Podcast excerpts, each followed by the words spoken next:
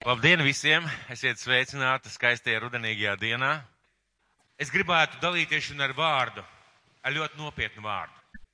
Un reizēm ir tāda situācija, ka tu domā, ka tu lasi bībeli, tu saņem vārdu, piedzīvo kaut kādas lietas, tu domā, interesanti par to padomāt, vērtīgi padomāt, svarīgi par to domāt, svarīgi to darīt, bet, kad es saņēmu šo vārdu, es iekšēji notrīsēju. Ziniet, kā ir? Ka tu vienkārši iekšēji notrīsē un nodomā, nedod Dievs. Tu vienkārši domā par sevi, nedod Dievs. Un šis vārds lika man domāt un daudz ko varbūt arī mainīt, jeb domāt par kādām lietām, ko vajadzētu mainīt.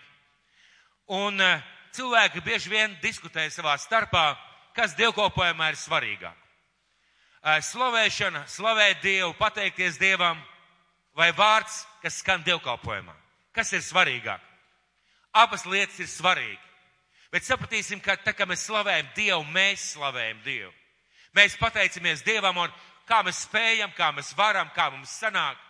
Bet kad Dievs runā, viņš no savas varenības augstumiem dalās ar vārdu priekš mūsu dzīves. Un kad mēs saprotam pareizi garīgi šīs lietas, mēs saprotam, ka Dievs dod vārdu.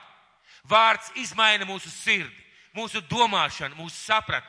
Vārds izmaina mūsu dzīvi un no turienes nāk patiesa slavēšana un pielūgs. Un es vakar braucu no Jālgavas, bija tāds pasākums, notikums un arī mācības bija. Un ziniet, ko es pēkšņi sapratu? Es braucu un slavēju Dievu ar savu mašīnu. Es braucu un slavēju Dievu ar savu mašīnu. Ziniet, kā tas bija? Tur, kur bija 50, es braucu uz 50, tur, kur bija 90, es braucu uz 90, un es priecājos par to, ka es varu slavēt Dievu ar savu mašīnu neatkarīgi no vēlmes vai idejām. Un vārds ir svarīgākais. Vārds ir svarīgākais. Un vārds runā, pārliecina, un kā sekas tam ir slava, pielūgsme un pateicība un kalpošana Dievam. Ar mūsu dzīvi, kā mēs šodien dziedojām, dziedājām.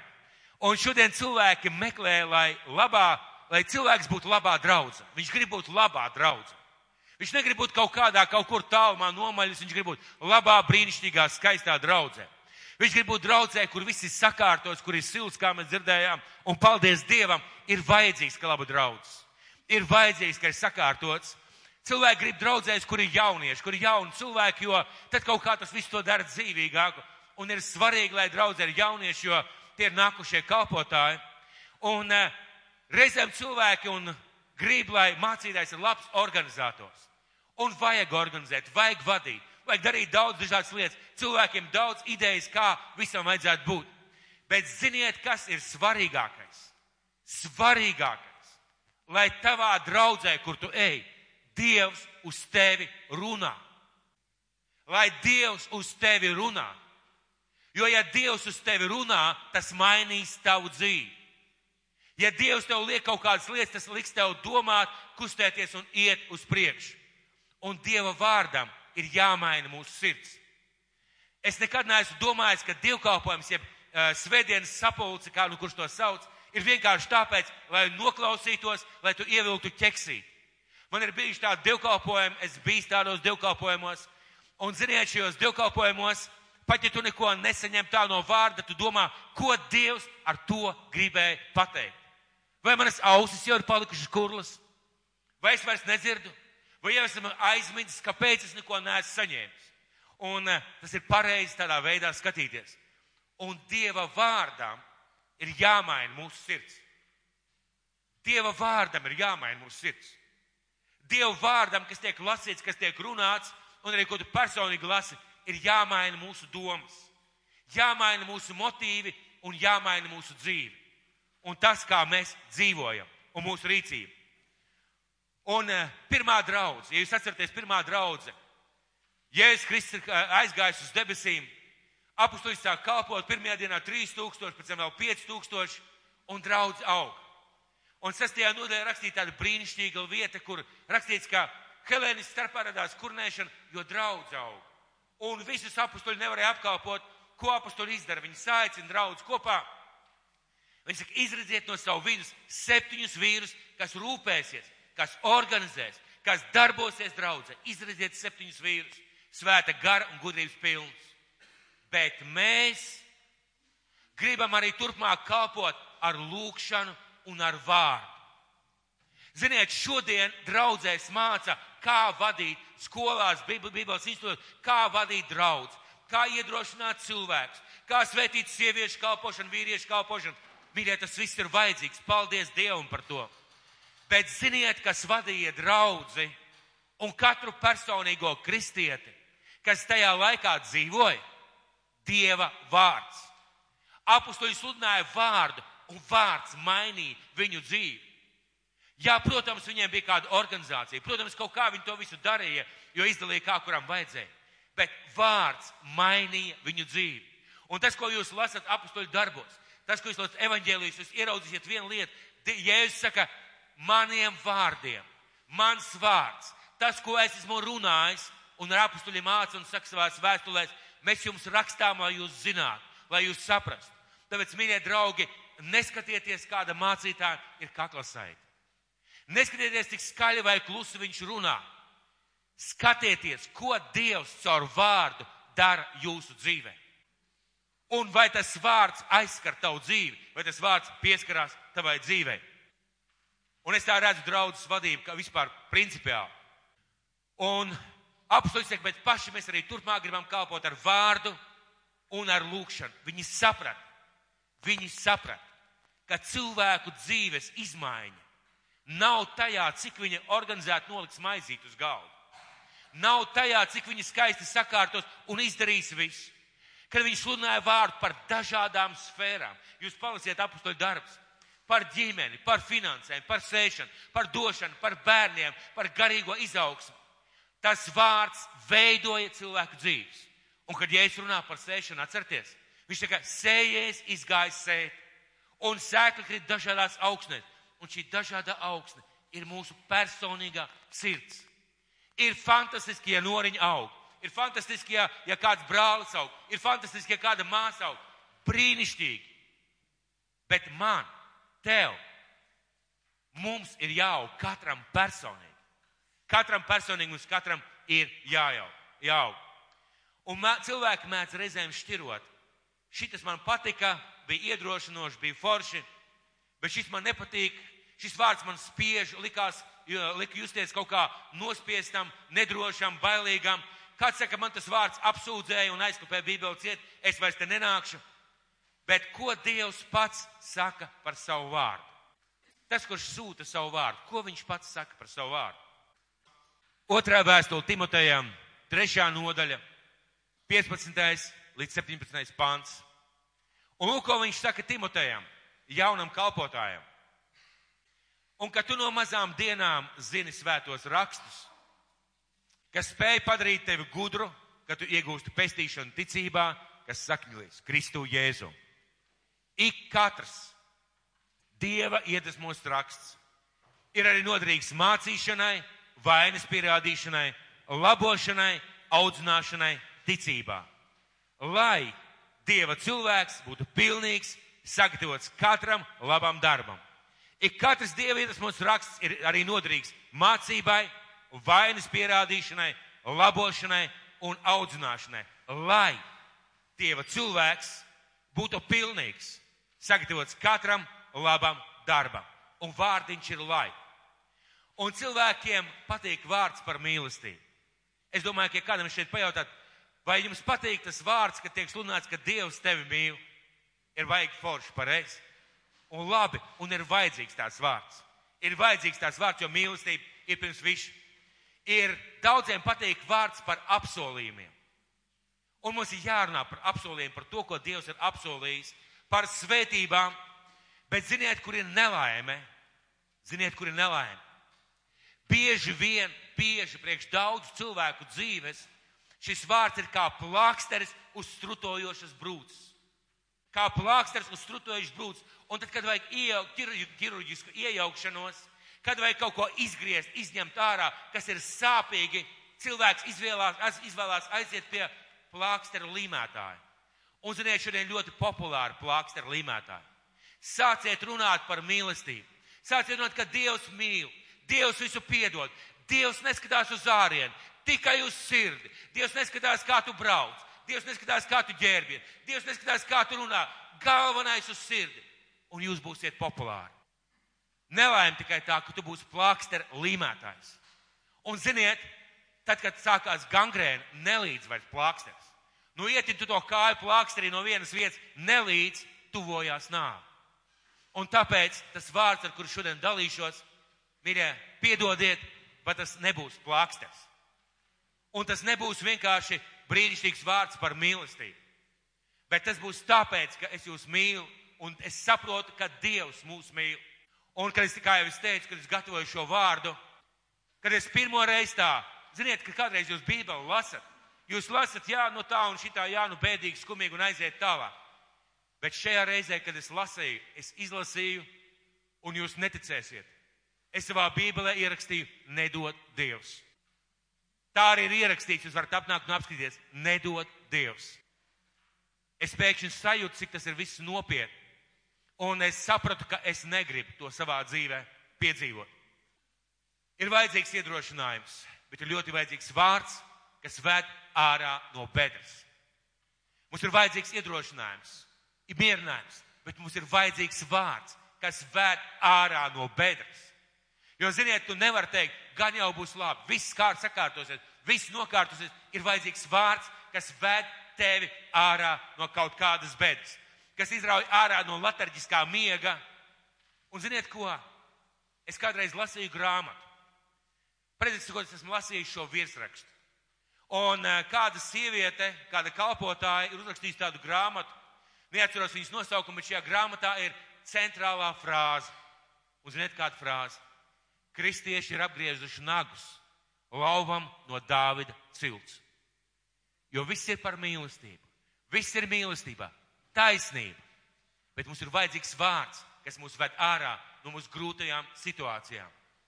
Un eh, kāpēc tas ir vajadzīgs? Jo tev un man ir tikai viena dzīve. Ir tikai viena dzīve. Un burtiski pēdējā laikā man nācies sastapties ar cilvēkiem, sastapties ar cilvēkiem, būt kopā ar cilvēkiem, uz kuru tu skaties un tu redzi viss. Šī cilvēka dzīve ir beigusies. Un tas laiks, kas bija atvēlēts, un viss, ko tajā laikā vajadzēja izdarīt vai piedzīvot, jautājums, vai tas cilvēks to piedzīvoja. Un eh, ticu, ka stāsts par absolūto zemi, vairākus, man liekas, ka pusotru gadu vai divus gadus atpakaļ sludināja daudz par absolūto zemi. Par ieiešanu absolūtajā zemē, jeb kanānas zemē. Un ziniet, absolūtā, tā ir mana personīgā pārliecība Šis stāsts par ieiešanu absolūtajā zemē ir stāsts par kristieša ieiešanu viņa dāvanās, viņa aicinājumā, viņa personīgās dzīves svētībās, tajā, ko Dievs viņam ir paredzējis. Jo Ēģipte simbolizē grēka verdzību. Kad mēs izējām ārā no Ēģiptes, mēs nepaliekam uz robežas. Mēs esam aicināti ieiet mūsu absolūtajā zemē. Bet arī tīri fiziski tiem ebreju cilvēkiem, kuri bija iznākuši no verdzības, kuriem iespējams nekad nav bijis savu māju, nekad nav bijis savs lauks, nekad viņi nav redzējuši savu lietu pie jūras, nekad viņiem nav piederējuši personīgās pļavas, jo viņi bija vergi. Šiem cilvēkiem apsolītā zeme bija tas viss, ko viņš personīgi varēja piedzīvot. Un tas nav vienkārši stāsts, vārds apsolītā zeme. Tā bija zeme, kur katrs kaut ko savai dzīvei ieguva, iemantoja, ko viņš nebija pelnījis, vienkārši kā dievu dāvana kad mēs ienākam Jēzus valstībā, kad mēs kļūstam par Dievu bērniem, Dievs atver mūsu dur, priekšā durvis ar visām iespējamām svētībām. Dziedināšana, finansiāla svētība, garīga svētība, sakārtots attiecības draudzē, ģimenē, starp cilvēkiem, spēju piedot, kad nevar piedot, spēju nolādēt, kad gribās nolādēt, spēju iet cauri visām lietām, kā mēs šodien dziedājam, un nebūt vairs baiļu vergam. Un Dievs mums katram mūsu dzīvē ieliek konkrētas lietas, konkrētas apstākļus, kuros mums ir vajadzīgs vārds, lai mēs iet uz priekšu un iemantot tās svētības, ko Dievs mums katram ir paredzējis. Personīgajā dzīvē un arī kalpošanā. Un absolūta zeme cilvēkam, kristietim nozīmē, es tagad nelasīšu, toreiz mēs lasījām, dziedināšana, spēks, atbrīvošana svaidījums, atklāsmes, uzvaras, panākumi, svētības, ārkārtīgi daudzas lietas. ārkārtīgi daudz lietas. Un šie visi apsolījumi, kā Bībelē teikts, Kristu ir jā. Iedomājies, viss, ko tu lasi Bībelē par Izraēlu tautu, izņemot ļoti specifiskas lietas, protams. Viss, ko Jēzus saka, jums pietiks visam un pāri paliks labiem darbiem. Es lūdzu, lai tavai dvēselē būtu tāda, lab, tavai, tavai dzīvē būtu tāda labklājība, kā jau ir tavai dvēselē. Un kā Bībelē teiks, ka jūs visu spējat tā spēkā, kas jūs stipru dara. Bībele saka, visi šie apsolījumi Kristu ir jā. Tas nozīmē, ka Jēzus Kristus tev personīgi ir apsolījis dot vārdu tavai ģimenei, tavai kalpošanai, tavām finansēm, tavai izaugsmai, visām lietām. Un tas, kas ir vajadzīgs, ir jādzird un jāpieņem. Bet ziniet, ko? Visi apsolījumi Kristu ir jā. Bet vai var būt zemē, kur piens un medus tek, un dzīvot nabadzībā? Kā jūs domājat? Var. Un Bībele to ļoti skaidri parāda. Šiem cilvēkiem nebija pateikts, jūs iesiet apsolītā zemē, zemē, kur piens un medus tek. Jums tur būs pilsētas, tur būs ganāmpulki, tur būs koki, vīnadārs, viss, kas tika stādīts un sagatavots speciāli priekš jums šo 403 gadu laikā. Jūs iesiet šajā zemē un iekarojiet viņu. Jūs negaidīs pilsētas ar atvērtiem vārtiem. Jūs negaidīs vīna lauki, vienkārši nobriedušas vīnogas. Jums tas ir jāiekaro. Un kad mēs lasām tālāk Jozo grāmatā, mēs redzam, ka ir ciltis, kas simbolizē kādus konkrētus cilvēkus, kuriem Jozo saka, cik ilgi jūs būsiet gļēri. Cik ilgi jūs neiesiet un neieņemsiet šo zemi un neizcīnīsiet tās lietas, kas jums pieder pēc Dieva apsolījuma. Un bija cilvēki, kas tā nekad arī neiemanto to. Bet bija divi cilvēki, kas man liek domāt, ka visiem bija iespēja. Jozo un Kāleps, kur iet un iemanto savas apsolītās zemes. Tas nozīmē, ka visiem kristiešiem pastāv iespēja kopā ar Kristu iemantot to, iemantot to, ko Dievs viņiem paredzējis. Viņš teica, ja jūs ticat, ejiet, iekarojiet, padzeniet, pāriet pāri Jardānai, ir viena lieta. Vai tu esi redzējis kristiešus, kas kļūst kristietis, paiet gads, divi, trīs, pieci, un viņa dzīvē nekas nav mainījies. Viņš nav iemācījies lūgt, viņš nav iemācījies lasīt Bībeli, viņš nav iemācījies stāvēt uz, uz, uz, uz vārdu, viņš nav iemācījies būt, nebūt kri, cukure kristietis. Viņš nav iemācījies cīnīties un uzvarēt, viņš nav iemācījies nepadoties. Un viņš nav iemācījies uzņemties atbildību. Ir gadījies redzēt. Bez nosodījuma man ir gadījies redzēt. Un kāds brālis, viņš gribēja pat taisīt veselu kalpošanu tādiem cilvēkiem. Jūs zināt, ko viņš teica? Mēs rīkojam kādu konferenci, viņš bija no citas draudzes. Viņš teica, es biju šajā konferencē, un viens pēc otra pie manis nāca cilvēki, kurus atceros no draudzes. Trīs gadus, piecus gadus, septiņus gadus, desmit gadus atpakaļ. Un viņa klīst. Viņa klīst, viņa nav savā vietā, un viņa dzīvēs ir sakāve. Kā tā var būt? Kā var būt, ka Jēzu ir visi apsolījumi, ka Jēzus ir apsolījis spēku, svētīgi ar klātbūt, bet viņa šī cilvēka dzīvē ir sakāve. Ziniet, kāds iemesls? Šis cilvēks kādā mirklī, kādā sfērā nav dzīvojis pēc Dieva vārda. Jo tu vari būt veiksmīgs finansēs, bet tu nedzīvo ģimenē pēc Dieva vārda. Vai tu dzīvo ģimenē pēc Dieva vārda, bet nedzīvo finansēs pēc Dieva vārda. Tu cietīsi sakāvi. Tu cietīsi sakāvi. Es nesen dzirdēju kādu piemēru. Kāds ļoti ietekmīgs un zināms un pazīstams, pazīstams cilvēks kristīgajā pasaulē, finanšu konsultants. Viņš to teica tā, pie manis nāk cilvēki ar visādām finansu problēmām. Un ziniet, kas ir par problēmu? 90% no šiem cilvēkiem, kad es viņiem pajautāju, vai tu dievam dod desmito tiesu, viņi saka, nē, man nav naudas, es to nevaru darīt. Lūk, atbildi, kāpēc šiem cilvēkiem ir finansiāls problēmas. Un tas nebūtu nenozīmē, ka viss uzreiz atrisināsies, bet tas ir ceļš uz svētībām. Tad teica, pāriet pāri Jardānai ir viena lieta, Bet ieņemt un iekarot un iemantot savu apsolīto zemi ir cita lieta.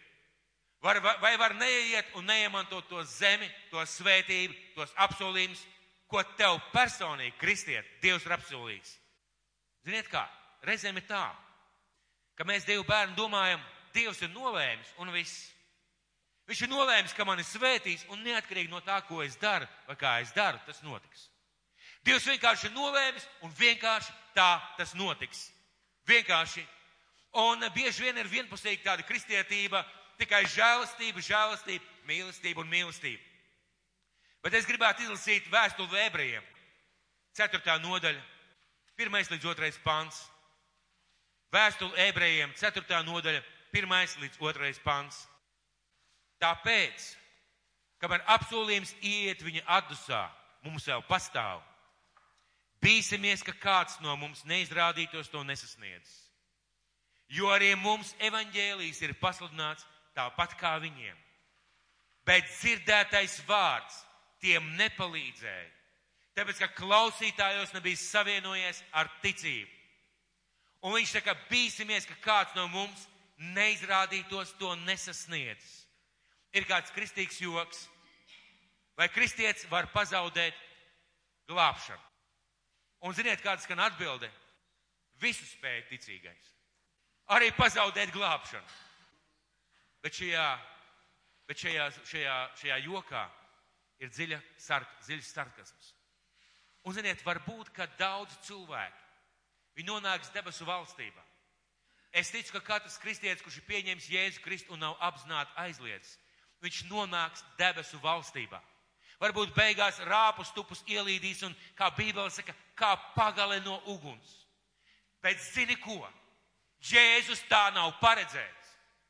Jēzus ir paredzējis, ka mēs ieejam debesu valstībā kā uzvarētāji, kā cīņu sasnieguši, kā vainagu iemantojuši.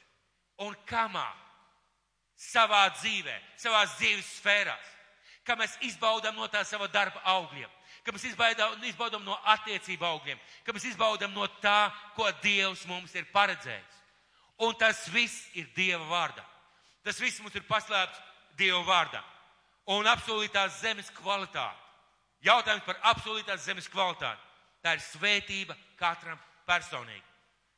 Un vārds, ar kuru šodien jums dalos, tā arī pierakstiet. Nedod Dievs.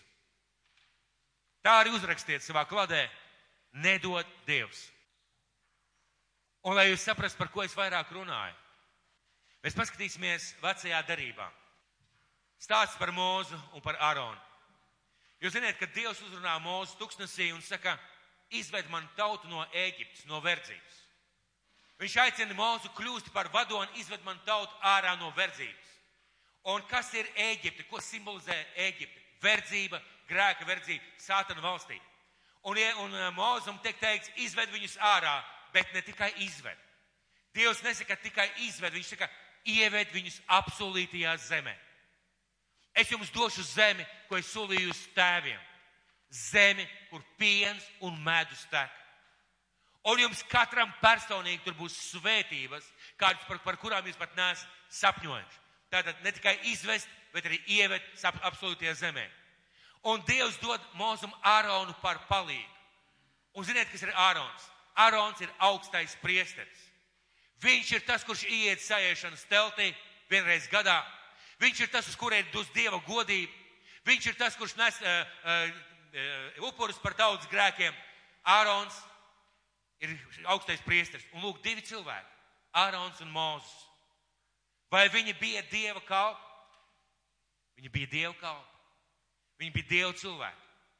Par mūzu teiks, ka Dievs ar viņu pats sarunājās vaigu vaigā. Un šie abi divi cilvēki 40 gadus vedot cauri tūkstnesim tautu. Viņiem ļoti dažādi gāja, bet vienmēr viņi kopā ar Dievu tika galā ar visām situācijām. Tauta kurnēja, ienaidnieki uzbruka, savējie gribēja nomētāt ar akmeņiem, kas tik viņu dzīvē nenotika bet viņi visu laiku izgāja kopā ar Dievu cauri. Un kad viņi gāja uz apsolīto zemi, par vienu lietu viņi noteikti nedomāja. Viņi noteikti domāja, ka viņi ieies apsolītajā zemē.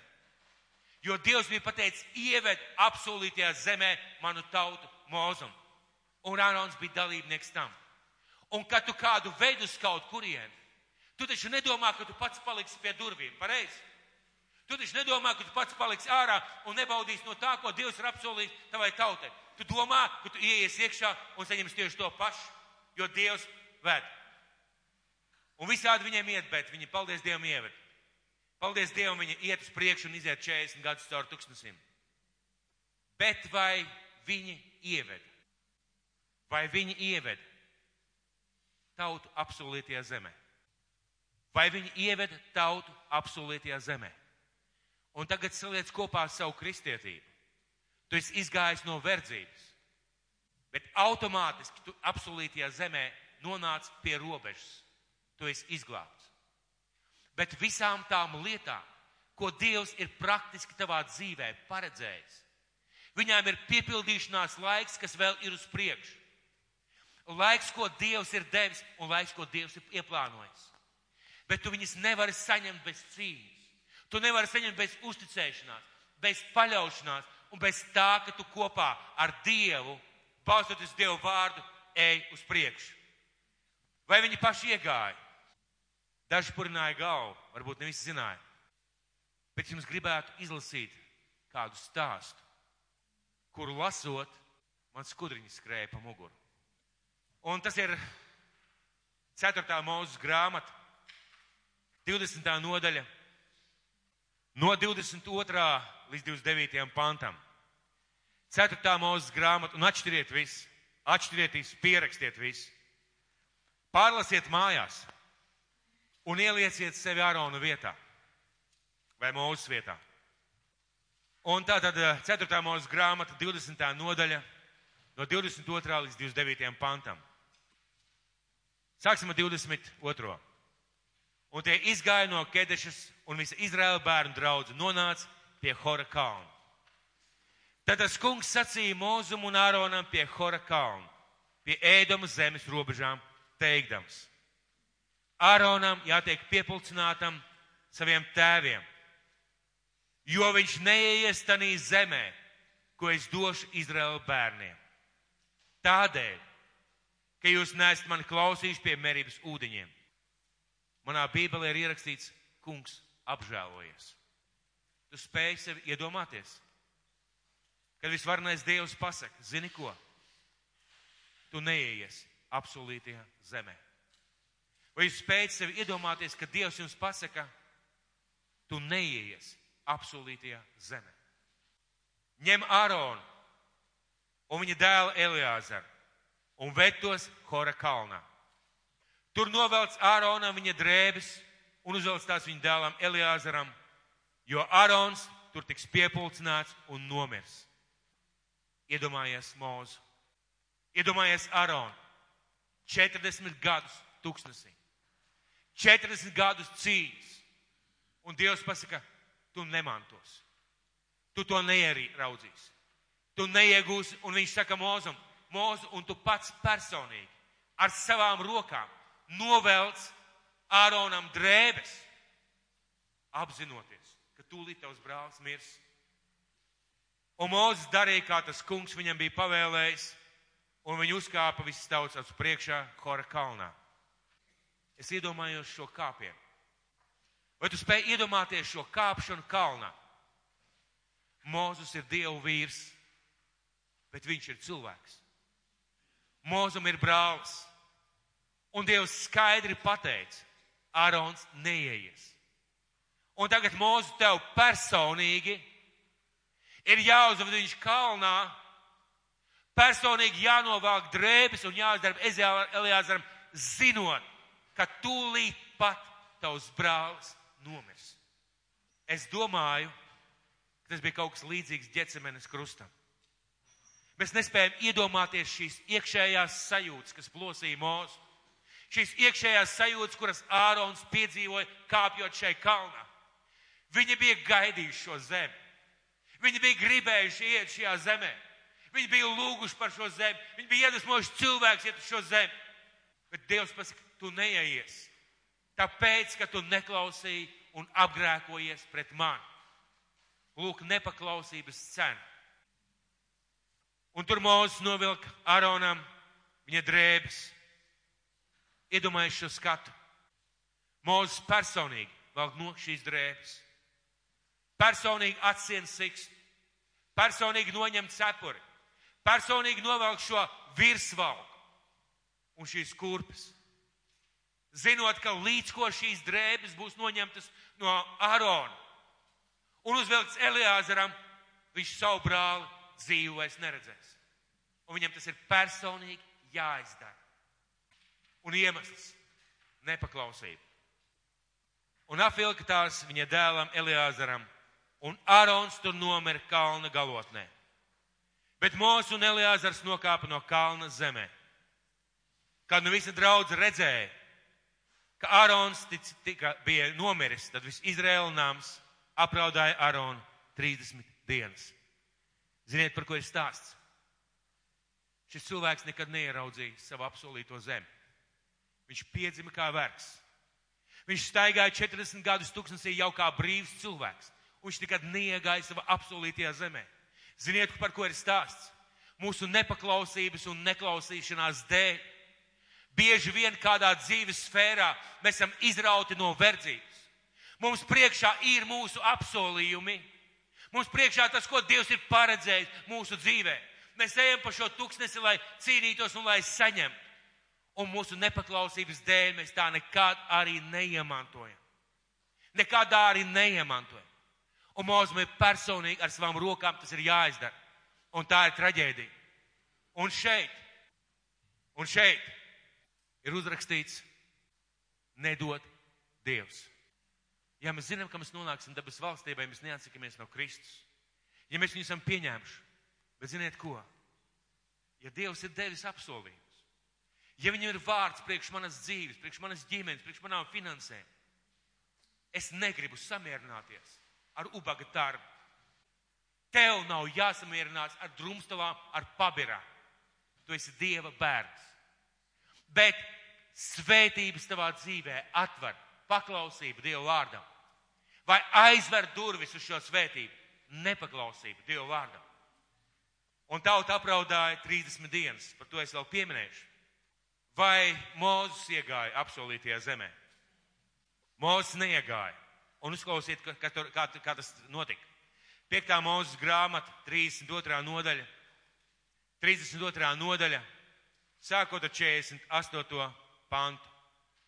Un tas kungs runāja uz mūzu tad īpašā dienā teikdams.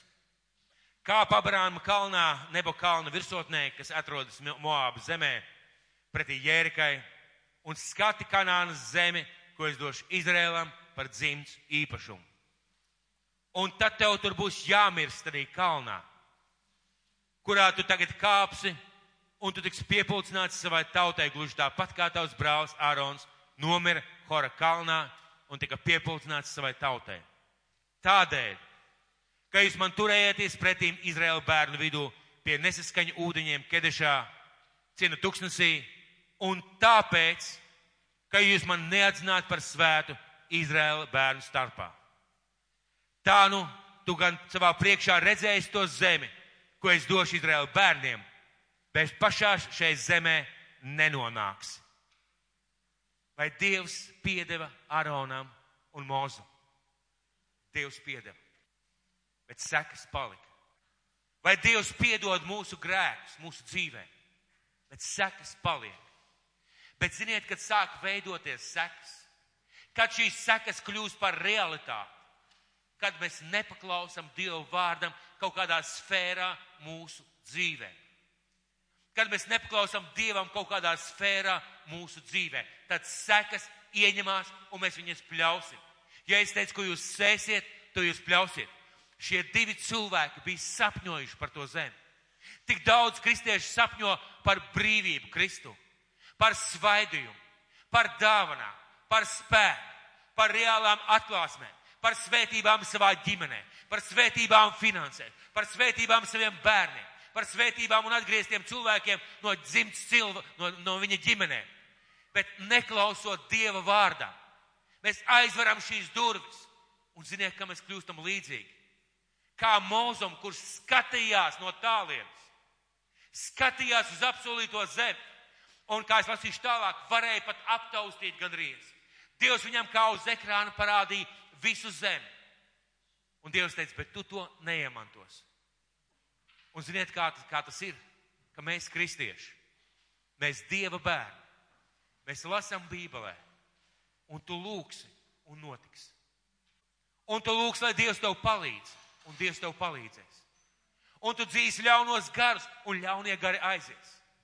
Un tu būsi svētīts, ieedams un iziedams. Tu būsi svētīdams, darīdams, tava abra, tava maize, un viss būs svētīts. Viss būs svētīts. Un mēs lasām, un patiesībā daudziem, daudziem Dievu bērniem ir jautājums, kur tas ir? Kur tas ir? Varbūt ir lietas, kam vēl nav pienācis laiks. Iespējams, ka ir lietas, kam vēl nav pienācis laiks. Bet, ziniet, ir tā, ka mūsu paklausība Dievu vārdam veido mūsu nākotni. Viņa veido mūsu svētības. Un zini, ja tu nezod, neziedot Dievam desmito tiesu, lai Dievs tev piedod, bet tu nostāsies mūžības, uz mūžības sliekšņa, un tev būs jāatzīst, man visu dzīvi pietrūka. Man vienmēr bija par maz. Mans maks bija it kā caurs. Mēs nostāsimies uz mūžības sliekšņa, un mēs teiksim, Dievs, bet tu redzi, mani tuvinieki nav atgriezušies, mana ģimene nav atgriezušies, mani bērni nav atgriezušies. Zini, kāpēc? Tāpēc, ka tajā laikā, kad Dievs tev teica, māci savam bērnam Dieva ceļus. Paciet viņu untumus, ka viņš negrib nākt uz svētdienas skolu, bet ved viņu uz svētdienas skolu. Lūdziet ģimene mājās. Runājiet ar, bē- ar bērnu par Dievu, runājiet par šīm lietām. Tajā mirklī tu teici, bērns ir maziņš, man ir grūti svētdien pašam tikt uz dievkalpojumu, man nav laika, man ne- nepietiek spēka, un rezultāts tāds, ka tu pļauj to, ko tu sēji. Un tā vietā, lai redzētu, kā tavu bērni atgriežas pie Dieva, tā vietā, lai redzētu, kā tavu bērni kalpo Dievam, tu redzēsi, kā viņi kalpo Sātanam. Un tu stāvēsi uz ceļiem un raudās, teiks, Dievs, bet kur ir tas apsolījums? Ja es kalpošu tev un tavam, tad mans nams kalpos tev. Lūk, tajā vietā tava izvēle nu parādīja vai novilka līniju, kur tu nevari vairs tālāk iet. Tieši tāpat ģimenēs, ja cilvēks nepiedod, ja cilvēks nespēja pārkāpt pār savām ambīcijām, ja cilvēks nespēja piedot lietām, kas varbūt otrā cilvēkā nepatīk, Šoreiz teikt, Dievs, kāpēc man visu dzīvi manā ģimenē negāja? Kāpēc bija strīdi? Kāpēc bija nepareizas lietas? Varbūt vīrs, kā, vīrs nedarīja savu pienākumu. Varbūt sieva nedarīja tā, kā Dieva vārds mācīja. Un ziniet, ko Bībele saka? Sievas ne ar runāšanu, bet ar savu divbīgo dzīvi parādiet ceļu pie Kristus. Lai jūs vīri redzot jūsu divbīgo dzīvi, atdod savu dzīvi Jēzum. Tas bija ceļš, tas bija vārds. Un, ja sieva tikai zāģē, kāpēc tu nenāc uz baznīcu? Tev ir vajadzīgs Dievs. Atgriezies pagāns, tu aizies uz zelli. Tas nav tas, ko Dievs pateica, kā vīru atgriezt pie Dieva. Šodien Jēzus mums ir devis visiem dāvanas. Visiem cilvēkiem ir devis dāvanas. Un šis skaidri pateicis savā vārdā, lai nestu svētību. Bet tik daudz kristiešu staigā ar lāpstu rokā. Un ziniet, ko viņi dara? Aprok savas dāvanas. Aprok savas dāvanas. Jo ir grūti, jo negribās, jo nespēja, jo nemāk, jo nevar. Un aprok savas dāvanas. Dievs ir aicinājis visus cilvēkus būt draudzē. Jēzus vārdā. Kad esmu kristīgajā radio šīs daudzās, daudzās aizlūkšanas, ziniet, kāpēc? Lielai daļai viņi no viņiem nav draugs. Es nesen runāju ar kādu sievieti. Ar kādu sievieti viņu paņēmu uz ceļa. Es braucu no laukiem, viņu paņēmu ceļu, jo liela lietus. Mēs sākām runāt, un es viņu atpazinu. Cilvēks, kurš bieži staigā pa konferencēm. Arī pie mums ir bijis. Un mēs sākām runāt, viņai nav kur dzīvot. Viņai nav darba. Viņai nav nekādu iespēju, un neviens viņai nepalīdz. Un mēs sākām runāt, kā tā varēja notikt. Un kaudze, kaudze lietas pret Dieva vārdu. Un kad es sāku viņai teikt, pirmā lieta, māsiņa, pirmā lieta, kāpēc tu neesi nevienā draudzē? Nu, es staigāju, nu, es meklēju, Nu, es mēģinu saprast. Pēc tam pagāja kāds laiks, viņa man zvanīja, lūdzu, vai es nevaru viņai izpalīdzēt un aizdot finanses vai atrast kādu vietu, kur viņai dzīvot. Un ziniet, ko es viņai teicu? Tu nedzīvo pēc Dieva vārda. Viņai tas ļoti nepatīk. Tu nedzīvo pēc Dieva vārda. Ja tu būtu draudzē, tu iziet savus draugus priekšā, teiks, brāļi, māsas, šobrīd man nav kur dzīvot. Apžēlojieties kāds par mani. Esmu pārliecināts, Dievs runāt un kāds viņu paņemtu pie sevis. Varbūt Dievs iedotu darbu vai kādu citu lietu. Cilvēks staigā un filozofē. Un trakākais, trakākais, viņai jau kādi 50 vai pat vairāk gadi. Un zina, laiks aiziet. Vai Dievs viņai to bija apsolījis? Vai Kristus viņai to bija paredzējis? Vai Kristus bija aicinājis viņu dzīvot tādu dzīvi? Ja Kristū visi apsolījumi ir jā, ja viņš mīl savu meitu, vienīgais iemesls nepaklausīt Dievu vārdam. Cilvēki aiziet no draudzēm. Cilvēki aiziet, atstāja draugus, atstāja savus kalpošanas un daudz lietas apstākļu dēļ. Un tā ir milzīga kļūda. Jo tu aizēji no tā, kur Dievs tevi ir ielicis, kur Dievs tevi aicinājis būt par svētību. Un zini ko? Pienāks diena un nedod Dievs. Tu nonāksi mūžības vārtos.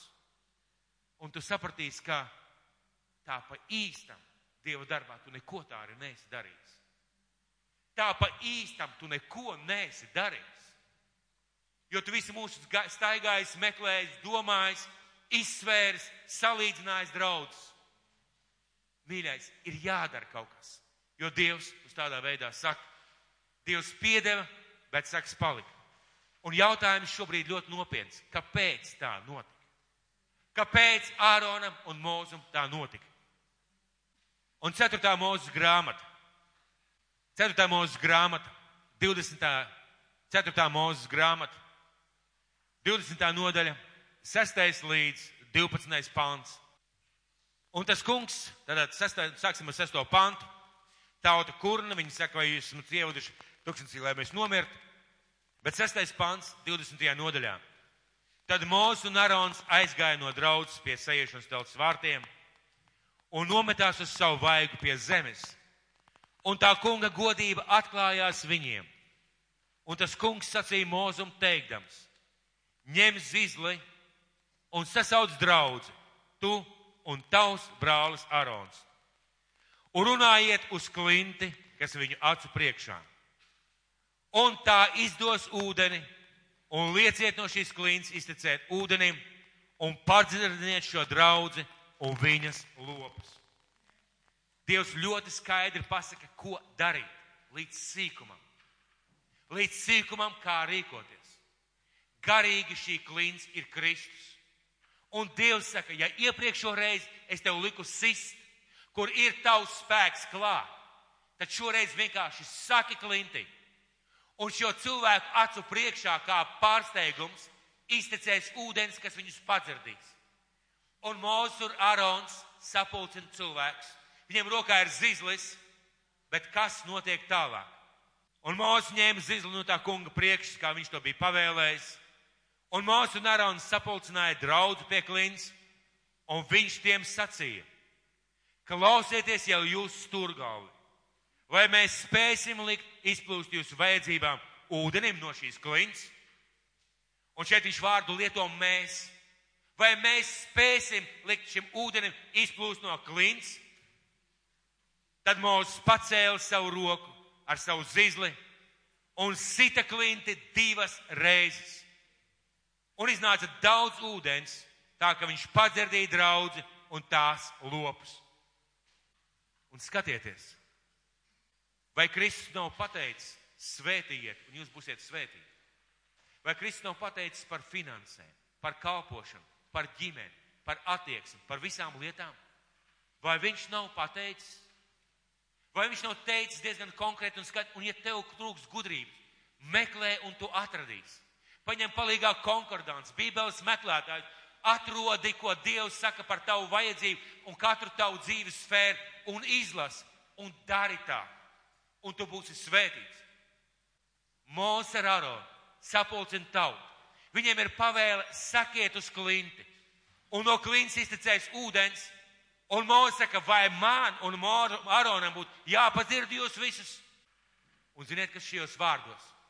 Jūs mums visi esat šitā. Jūs mums esat apnikuši, mūžīgi zūdaties, mūžīgi kurnat, mūžīgi nelaimīgi. Šeit jums ūdens un divas reizes ar dziļu pa klinti. Tie bija Mūzes apstākļi. Mūzes un Ārona situācija. Viņus Dievs bija ielicis šajā situācijā un apstākļi, kuros viņi bija, tā bija tauta, kas viņiem bija jāved. Tevi un mani Dievs ir ielicis mūsu apstākļos, tavā situācijā, tavās lietās, kas tev notiek apkārt. Un tu nevari vienkārši aiz dusmām, aiz izmisuma, emociju dzīts vai mirkļa lēmuma vadīts darīt kādas lietas. Dievs saka, dari pēc mana vārda. Un esmu pārliecināts, kaut teologi daži apgalvo, ka Mozum un Aronam nevajadzēja iet apsolītajā zemē, jo viņi bija likuma pārstāvi. Bet kāpēc Dievs tālāk saka tādus vārdus, ja jau tā? Un tas kungs sacīja Mozum un Aronam. Tādēļ, ka jūs nesat man ticējuši. Un nesat mani svētījuši Izraēla bērnu acu priekšā. Tādēļ jūs arī nevedīsiet šo draudu zemē, ko es tiem esmu devis. Tādēļ. Un ziniet ko? Ja mēs nepaklausam Dievu vārdam konkrētās sfērās, es varu būt garīgs, cik es gribu. Es varu lipināt plāksteris savai dzīvei, cik es gribu tērētu pužņo un es nebūšu vesels. Dievs saka tādēļ, ka jūs nesat mani paklausījuši. Tādēļ jūs neiesiet šajā apsolītajā zemē. Ir ļoti svarīgi.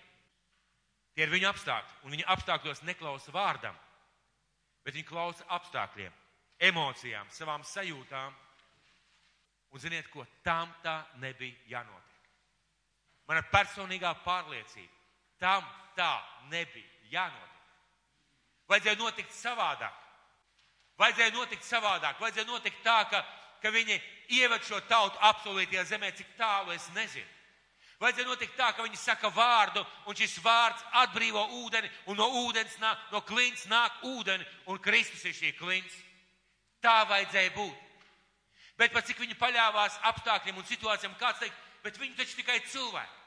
Jā, viņi ir tikai cilvēki. Un tas man liek būt uzmanīgam, ja es neklausu Dieva vārdam par braukšanu atļautajā ātrumā, piedodiet, bet es maksāšu sodus. Ja es nedarīšu to, ko Dievs saka darīt man bērnu dzīvē, ja es nedarīšu to, ko Dievs saka par manu veselību, ja es nedarīšu tās lietas, ko Dievs saka par konkrētām sfērām, es nomiršu. Un mūža beigās varēšu teikt, Dievs, bet kāpēc manā dzīvē tas nepiepildījās? Un iemesls būtu ļoti vienkāršs tikai tāpēc, ka tu neklausīji manam vārdam tajā dzīves sfērā. Viņu izvēle neļāva viņiem ieiet un iemantot apsolījumus. Tā nebija tikai zeme. Tā nebija tikai zeme. Mīļie, Arons bija bijis vergs. Mūzes bija pazaudējis visu savu bagātību un savu stāvokli un 40 gadus klīdus pa tūkstnes kā gans. Tālāk, kad viņi iet cauri tūkstnesiem, viņiem nav nekā daudz ko baudīt un skatīties. Un priekšā ir zeme, kurā piens un medus tek. Un kas ir interesanti, lasīsim 5. mūzes grāmatu. 5. mūzes grāmata, 34. nodaļa no 1. līdz 8. pantam. Tad Mozus devās uz Moābu klājumu augšu par Nebo kalna, Pisgas kalnā virsotnē pretī Jērikai. Tas kungs viņam rādīja visu Gileādas zemi līdz pat Dana novadam. Visu Naftaļa, Ēframa, Manasas zemi, visu Jūdas zemi līdz pat vakara jūrai ir Negeba, ir Jardānas ielēja, Palmu pilsētas jēriks dziļo leju, visu apgabalu līdz Soārai. Un tas kungs sacīja viņam, šī ir tā zeme, ko es esmu ar zvērus apsolījis Ābraham, Īzakam un Jēkabam. Un tā, lai man teikt, šie ir tie apsolījumi, ko es, Jēzus Kristus, tev savu bērns, mans bērns, esmu apsolījis. Dziedināšana, atbrīvošana, svētība, spēks, aicinājums, kalpošana. Šī ir tā zeme. Es to gribu dot. Es tev esmu nolicis redzēt ar tavām acīm, bet tev nebūsiet pāri uz turieni. Tā nomira mūsu, tā kunga kalps Moābu zemē, pēc tā kunga pavēles. Un tas kungs viņu apraka ielajā Moābu zemē pretī Bet Peorai, bet neviens nezināja viņa kapu vietu līdz pat tai dienai. Un astotais pants. Un Izraēla bērni apraudāja mūzu, Moābu klējumos 30 dienas. Tad rauduns ar dienas mūzu dēļ beidzās. Ļoti interesanti, ka šie cilvēki, viņu paši noveda Āronu un Mūzu līdz tam. Paši noveda līdz tam.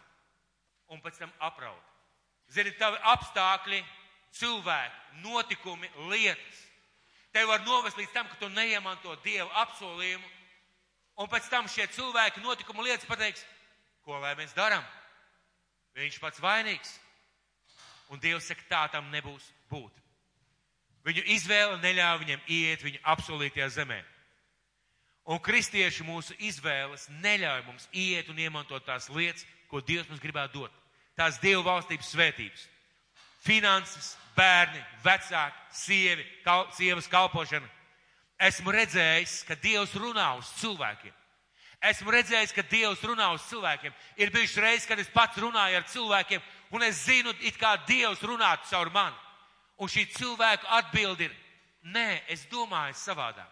Man ir iekšējā sajūta savādāk. Es to redzu savādāk. Es nespēju, es nevaru, es nemāku, man nesanāks. Un jo vairāk runā, jo vairāk redz, ka šis cilvēks atgrūžas no tevis. Un nelaime ir tā, ka viņš tā nekad arī neies savā apsolītajā zemē. Es pazinu kādu cilvēku. Es pazinu kādu cilvēku tajā pašā sākumā, kad es, kad es nācu uz baznīcu, viņš kalpoja un pēc kāda laika bija avārija, kur viņš un sieva aizgāja bojā. Un visiem bija milzīgs jautājums, kāpēc šie cilvēki aizgāja bojā. Un atbildes saņēma pēc kāda laika. Bija kāds cilvēks, kas teica, ka, šie, ka šis pāris nepārtraukti esot zudījušies. Mēs esam noguruši. Mums tie cilvēki ir apnikuši. Tik smagi jākalpo, tik daudz jādara, tik daudz jārūpējas, mēs, esam, mēs, mēs negribam to, mēs gribam uz mājām. Un viņi tā arī nekad neieraudzīja to, ko Dievs viņiem paredzējis nākotnē. Šobrīd man ir kāda darīšana ar kādu cilvēku, kurš ir slims ar vēzi. Un principā ārsts saka, nav cerība. Un es atceros 20 gadus atpakaļ. Es centos sludināt evaņģēliju. Es te centos stāstīt par Dievu. Un visa atbilde bija, liec mani mierā. Jā, tagad ir atgriešanās no grēkiem. Jā, tagad ir Kristus pieņemšana, bet ziniet ko? Tagad jau vajag brīnumu. Tagad jau vajag brīnumu. Un vai brīnums notiks, es nezinu. Un es skatos un es domāju, kāpēc Dievs, kāpēc šī sieviete neizvēlējās tevi? Kāpēc viņa nolēma palikt ne tur, kur tu viņu aicināji? Dievs, tu tā nebija domājis. Tā tu nebiji domājis. Un tavā un manā dzīvē, mīļais cilvēks, mīļais brāl un māsa, ir sfēras, kurās šodien Dievs saka, ja tu nemainīsi savu attieksmi, ja tu nesāksi kalpot tā kā es tev mācu, ja tu nesāksi darīt tā kā es tev mācu, tu nonāksi pie līnijas, kur tu varēsi pateikt, žēl, Un kā Āronam tika novilkta drēbes, iespējams, tev būs jāuzraksta testaments. Vai iespējams būtu jāatmet kāds sapnis uz visiem laikiem. Vai iespējams viss būs pa galam un cauri. Es minēšu kādus piemērus. Piemēram, jauni cilvēki, viņiem patīk viens otram. Viņi mīl viens otru un viņi nerīkojas pēc Dieva vārda un pārkāpj laulību. Un otrais, tu laulību naktī vairs nevari iekāpt. Otrais nevainībā tu vairs nevari iekāpt. Jo tavs solis, tava nepaklausība sabojāja to, ko Dievs tev bija paredzējis, kā skaistu, fantastisku dāvanu. Otrais tu tur vairs nevar iekāpt. Kāds vīrs, viņš kalpoja jauniešiem, viņš vadīja jauniešus ar svaidījumu, ar drosmi, ar spēku. Viņam izdevās, bet tad atnāca iespēja nopelnīt. Un tā vietā, lai censtos pelnīt un turpināt kalpot, viņš pieņēma lēmumu. Es aizēju no kalpošanas, jo es gribu braukt ar labu mašīnu. Pagāja pārdes, pāris gadi, 5, 6 vai 7. Šis vīrs atgriezās, viņš teica, zini, viņš atnāca atpakaļ pie jauniešu vadītājas, un nosēdies tā uz krēsla, skatījies uz viņu un un ar vārdiem, ko es atcerēšos droši vien visu mūžu, teica, kaut es gribētu, kaut es varētu pagriezt laiku atpakaļ. Es katru dienu varu dzert Coca-Cola. Es braucu ar BMW, bet kaut es laiku varētu pagriezt atpakaļ. Bet tajā laikā Dievs viņam teica, tajā laikā cilvēki viņam teica, ko tu dari? Ko tu dari? Es satiku kādā pasiekumā kādu mācītāju, kurš nav vairs Latvijā jau, es saprotu, kādus, varbūt pat desmit gadus. Un es viņam jautāju, kā tev iet? Zini, es esmu Anglijā. Es kalpoju tagad Anglijā. Es zinu viņa draudz. Es zinu to vietu. Es zinu, kā viņam sanāca. Es viņam jautāju, kā tas tā varēja notikt, ka tu kā mācītājs devies projām. Zini, Dievs mani aicināja. Dievs mani aicināja. Es neko neteicu. Bet ziniet, ko es pieļauju? Es pieļauju, ka pienāks diena, kad viņš ar asarām acīs teiks, Dievs, piedod. Tu man biji devis šos cilvēkus. Tu biji ielicis manā dzīvē. Tu man viņus biji uzticējis. Un es viņus atstāju. Tie, kas šobrīd Amerikā, viņi zina šo stāstu.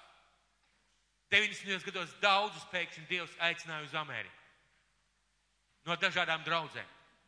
Un pēkšņi daudz cilvēku sajūta aicinājumu doties, jo tur būs jāsludina evaņģēlijas. Un kā šodien paši Krievu sludinātāji saka, ir draudzes, kuras ir pilnas ar, gani, ar ganiem, ar draudžu galvām. Viņi mēnešiem stāv rindā, lai uzkāptu uz kancels un sludinātu. Kāpēc? Jo atvērās iespēja labi dzīvot. Un Dievs nav pret labu dzīvi. Dievs nav pret svētībām. Dievs ir tikai par to. Bet mēs nevaram rīkoties pret, pret Dieva vārdu un domāt, ka viss paies garām bez sekām. Mēs nevaram to darīt. Un tāpēc, mīļie, skatoties uz šiem piemēriem, mācīsimies. Es pateicos Dievam, ka vēl ir žēlastības laiks. Es pateicos Dievam, ka ikvienam no mums, kas šodien ir šeit, ir iespēja pagriezties pretējā virzienā. Pagriezties pretējā virzienā. Es ticu, ka ikvienam ir iespēja pieņemt lēmumu, izmainīt savu dzīvi, un Kristus palīdzēs. Bet lēmums ir tavs. Kad es domāju, kad es domāju par Āronu, kad es domāju par šo viņu ceļu uz kalnu, kad es domāju par mūzes kustībām, ar kādām sajūtām viņš vilka no šīs drēbes, es to nespēju iztēloties. Un vienīgais, ko es gribētu teikt sev, nedod Dievs, jā. Nedod Dievs tev to piedzīvot. Nedod Dievs mums visiem to piedzīvot. Ka tās brīnišķīgās lietas, ko Dievs ir apsolījis, viņas paiet mums garām. Ka mēs palaidām garām. Ka mēs nodzīvojam bezjēdzīgu, tukšu dzīvi. Vienmēr ar vārdiem nevaru, nespēju, negribu, baidos, ne, nedarīšu. Ka mēs vienmēr tā nodzīvojam. Un Dievs mūs aicina. Un Dievs mūs aicina uzticēties Viņam un rīkoties pēc Dieva vārda.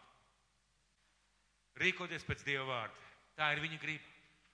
Viņa grib svētīt, viņa grib atbalstīt, viņa grib izmainīt. Viņa grib darīt mūs laimīgus. Un viņš mums ir dāvinājis visas lietas, un Bībele saka, ka viņš mums dāvinājis visu, kas mums ir vajadzīgs dievbijai un svētai dzīvei. Mums viss ir dāvināts, lai mums izdotos, lai mēs būtu veiksmīgi. Un mums ir apsolījumi ģimenei, veselībai, finansēm, darbam, izglītībai. Un ir viņa žēlastības laiks. Šodien ir viņa žēlastības laiks. Bet laiks iet. Bet laiks iet. Mēs nevaram savus lēmumus atlikt uz rītdienu, parītdienu vai aizprītdienu. Atzīsti savas nepareizās lietas. Un Bībele saka, ja mēs, esam, ja mēs atzīstamies savos grēkos, nožēlojam un griežamies atpakaļ, viņš ir taisns un piedod. Un nošķīst no mūsu netaisnības. Un Dievs mūs atjauno. Dievs mūs atjauno. Un ļoti iespējams, ka ir lietas, ko mēs nekad vairs nedarīsim. Es šodien gribu teikt Dievu priekšā. Slava Dievam par tukuma draudz. Slava Dievam par to, ka tur atkal četri cilvēki gatavojas ūdens kristībām. Bet ziniet, man ir žēl to cilvēku, kur teica, tā nevar būt Dieva griba. Es nebraukšu uz turieni. Tas nevar būt Dieva aicinājums. Es saprotu, ka visi brauc, bet es turos pa gabalu. Es saprotu, kāpēc tukums, kāpēc tur jābrauc, kāpēc kaut kas jādara. Vai tu esi pārliecināts, ka tas ir Dievs? Man ir žēl šo cilvēku, jo man ir iekšēja liecība, iekšēja liecība, ka viens no šiem cilvēkiem bija tas, kuram bija jākļūst tur par mācītāju. Nelaimi tā, ka iespējams viņš nekad to neuzzinās. Un varbūt, viņš pusmūžu staigās kungs, kur ir mans aicinājums, kur ir mana dāvana, kur ir tas, ko tu man aicini darīt. Kungs atver debesis un runā uz mani. Bet tajā laikā, tajā laikā šis cilvēks palaida garām. Paldies Dievam par žēlastības laiku. Paldies Dievam, ka mēs šodien varam šeit sapulcēties un runāt par šīm lietām. Paldies Dievam, ka Dieva vārds nav kā plāksteris, bet reizēm kā ķirurģisks nazs. Paldies Dievam, jo mums vēl ir laiks, un ikvienam no mums vēl ir iespēja. Un, zini, tev nevajag praviešu dāvans, lai rīkotos pēc vārda. Vienkārši atrodi Bībelē tās vietas, kas runā par tavu situāciju par tavu ģimeni, par tavu sievu, par tavu vīru, par tavu finansēm. Un dari pēc Dieva vārda. Un dari kā Dievs māca.